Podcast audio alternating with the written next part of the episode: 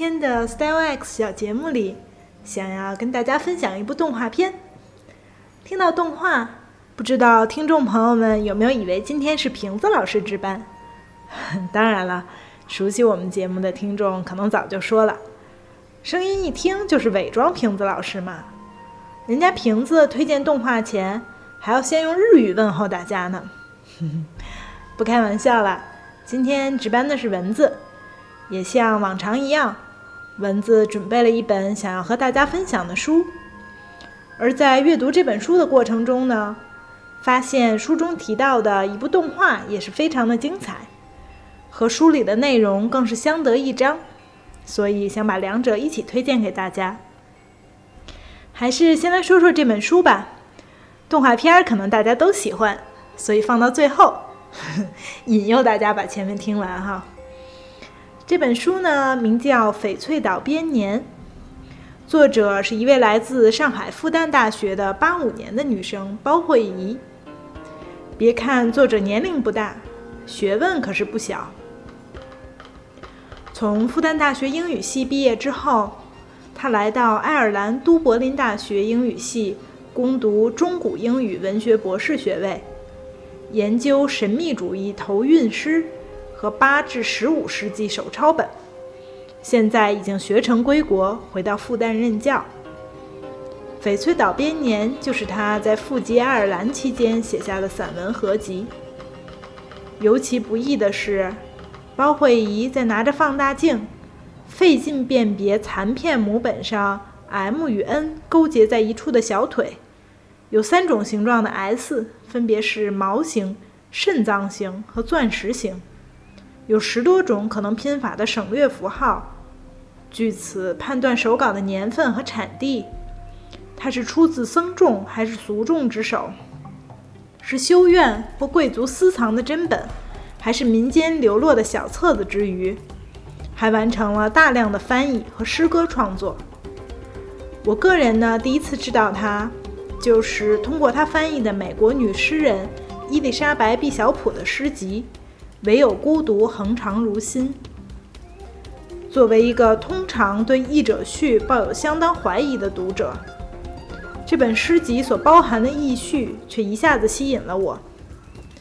文章精妙地结合了学术研究的严谨和诗歌意象的缤纷，没有些创作研究两手抓、两手都要硬的功底，是绝对写不出来的。于是赶紧去搜索。这位是何方神圣？结果发现包慧仪近年来不仅独自或与他人合作翻译了十几本文学作品，且都评价颇高，更是出版了自己的诗集《我坐在火山的最边缘》。真的是年纪轻轻就在研究、创作、翻译领域都取得了不俗的成绩。难怪为《翡翠岛编年》一书作序的复旦英文系泰斗。英汉大词典的主编陆谷孙老先生都说，包慧仪是勤勉才女，强烈希望她攻读中古英语，还说如果她能学成归国任教，自己也愿拜她为师。这篇续成之后，仅过一年多，陆老先生就驾鹤西去。不过，相信他如果知道包慧仪今天的成绩，也会非常欣慰吧。说了这么多，又是诗歌创作，又是中世纪手抄本研究，大家呢可能会以为《翡翠岛编年》一书会不会非常晦涩难读呢？不过恰恰相反，这本书给我留下的第一印象是生动幽默，尤其是在第一编《都柏林人》中，作者可是把爱尔兰人的悠游从容和古灵精怪写了个透。比如他写道：“初到都柏林的那年秋天，一场据说几十年未闻的大雨冲垮了市内主水脉道德河上一座老桥的桥墩，导致整个都柏林郡的火车改线。原本搭乘城际火车上下班的人们，即三分之一的都柏林上班族，不得不改坐从来不会准时到的公交车。而公交由于突然挤爆，司机不得不每站只放五个人上车。于是跟身边同样等的新交的老太太聊天后来发现新交纯粹是我的错觉。桥还要多久才能修好啊？哦，他们还没开始修呢。老太太一脸乐呵。新闻里说大约三个星期，不过实际总要个把月吧。看在上帝份上，不就是几个桥墩吗？当然，最后这句话我只是在心里嘀咕。老太太倒是看出了什么似的，安慰一脸崩溃的我：“这不算什么。今年二月下过一场大雪，结果整整半个月没有任何公共交通呢，一直没人扫雪。后来雪就自己化了。”看到这儿。你是不是也被爱尔兰人往好了说是随性从容，往直了说就是不着调的性格逗乐了呢？不仅如此，作为精灵与矮仙、竖琴与风笛之邦，欧洲范围内在史诗与神话的广度和深度上，唯一可与希腊相媲美的国家，爱尔兰人丰沛的想象力。在圣帕特里克节的狂欢游行上得到了最好的彰显。这里作者写道：“虽然该节的初衷是纪念爱尔兰主保圣人帕特里克，一千五百年后的今天，你能在都柏林街头感受到的，纯粹是声嘶力竭的狂欢，四洒飞溅的利比多，仿佛一个封存妖怪的糖罐儿。”被空投到后工业时代，并砸个粉碎。历史把平日里规整冷清、秩序井然的首都，变成了奥之国。这是我第二次全程观摩圣帕特里克大游行，而我依然被爱尔兰人民无畏的想象力、无下限的穿越精神和狂放的品味深深震惊。最初几支看似三观正常的队伍经过之后，政府的军乐团、市长的马车、警署的梗犬方阵，游行群魔乱舞的本质便迅速暴露出来。三层楼高、生着兔子耳朵的犀牛精，戴着日本能面、穿着红衣主教袍的高桥杂技团，印着凯尔经花纹的肥胖充气象棋。在黄色玻璃罩里高唱盖尔语 rap 的长臂猿，手握大刀的硕大龙虾，刀尖还在滴血。用腕足不断抽打街口红绿灯的红蜘蛛，使劲了才发现那其实是一只拔地而起的巨型洋葱，肥胖的下半身还卡进了路障。十几个警员推了半天，才让洋葱怪继续上路。看到对这些光怪陆离的花车的描写，再配上作者自己拍摄的照片，真有一种置身精灵故事中的感觉。生动有趣之外呢，作者精准又瑰丽的语言，绝对是本书的一大亮点。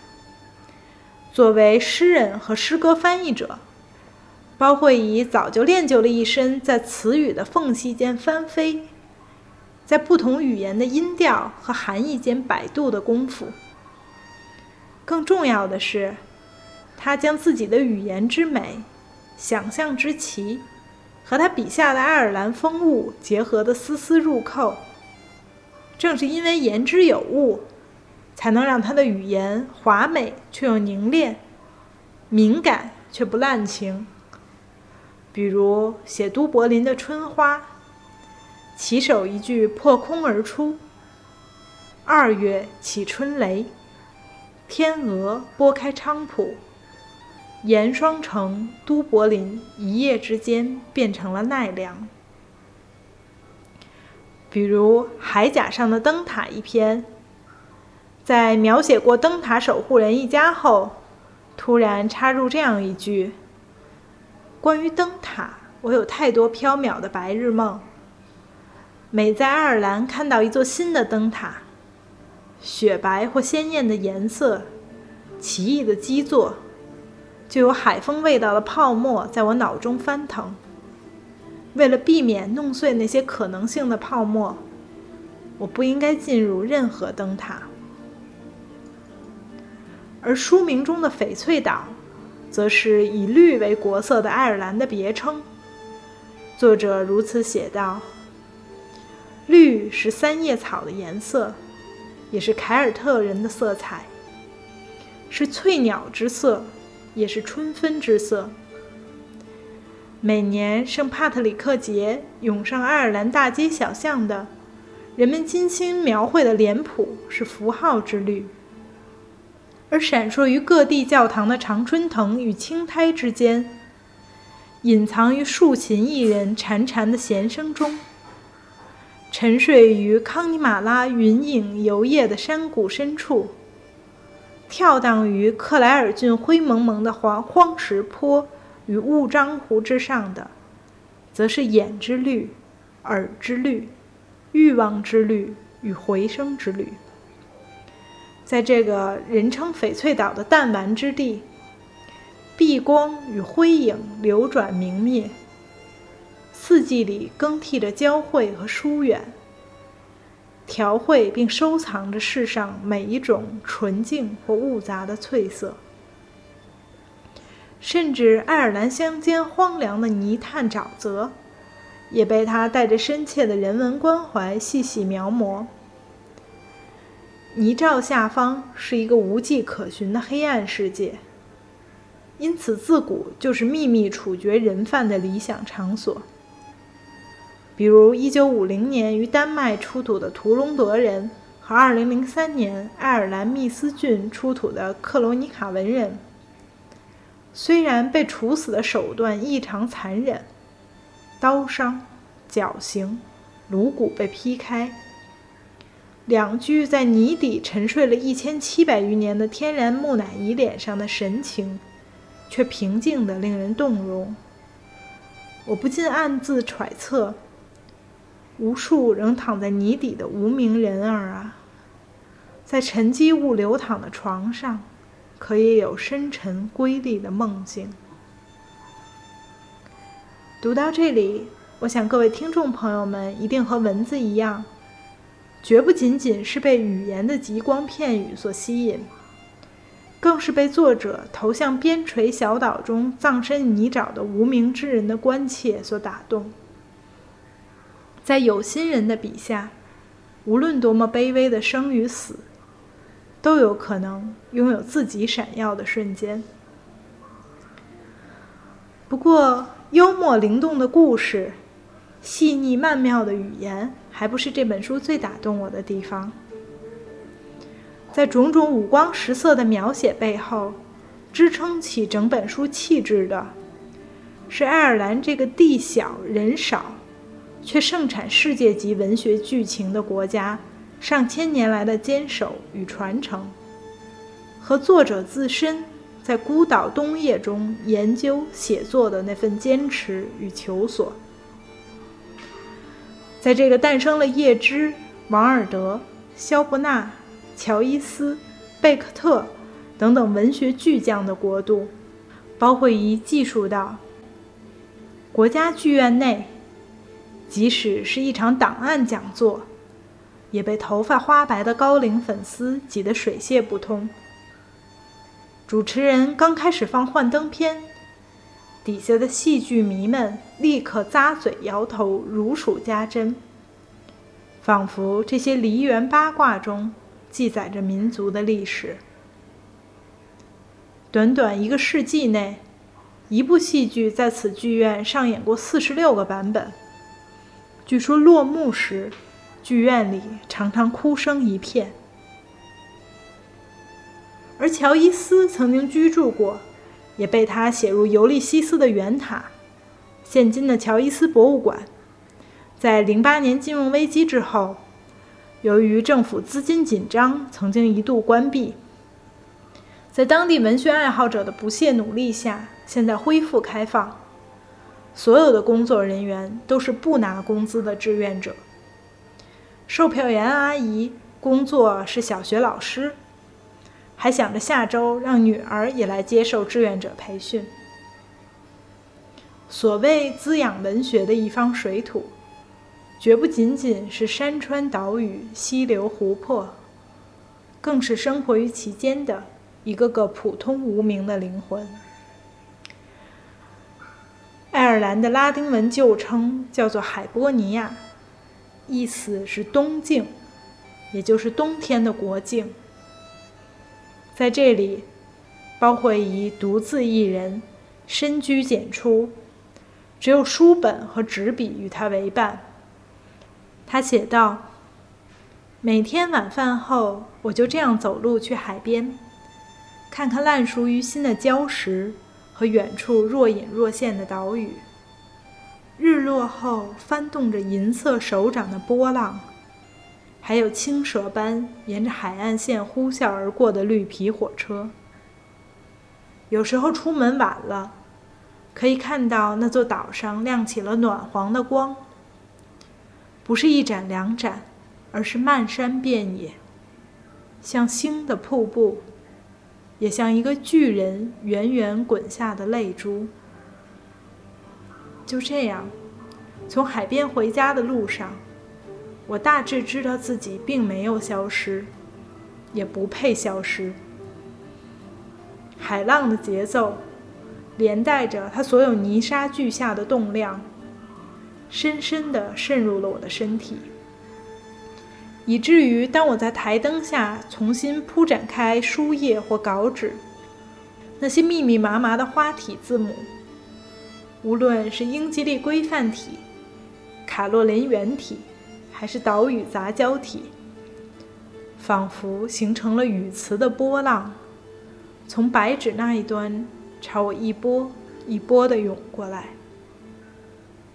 当独自出门，独自做饭。独自阅读和写作，独自入眠，成了最普通不过的常态。你甚至不再能产生一种关于更好的可能性的分别念，就如那一波波早已在我体内住下的海浪声。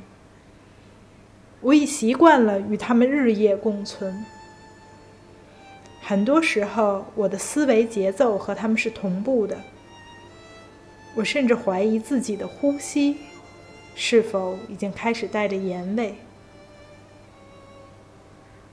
读到这里，蚊子不禁感慨：爱尔兰这个不论希腊罗马文化、维京海盗，还是不列颠帝国都无法彻底征服的名唤东境的小岛，真是与包惠仪的气质太过契合，或者说。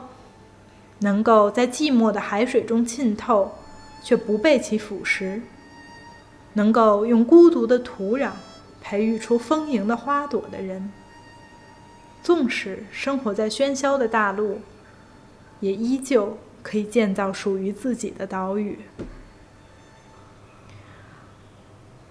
最后呢，再来说说这本书和动画片是个什么关系？原来呢。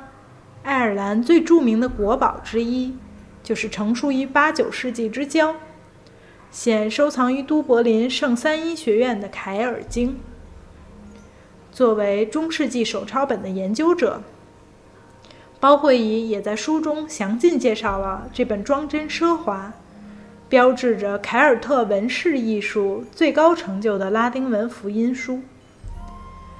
经书的书写材质。三百四十页对开牛皮纸，取自一百八十五头小牛犊。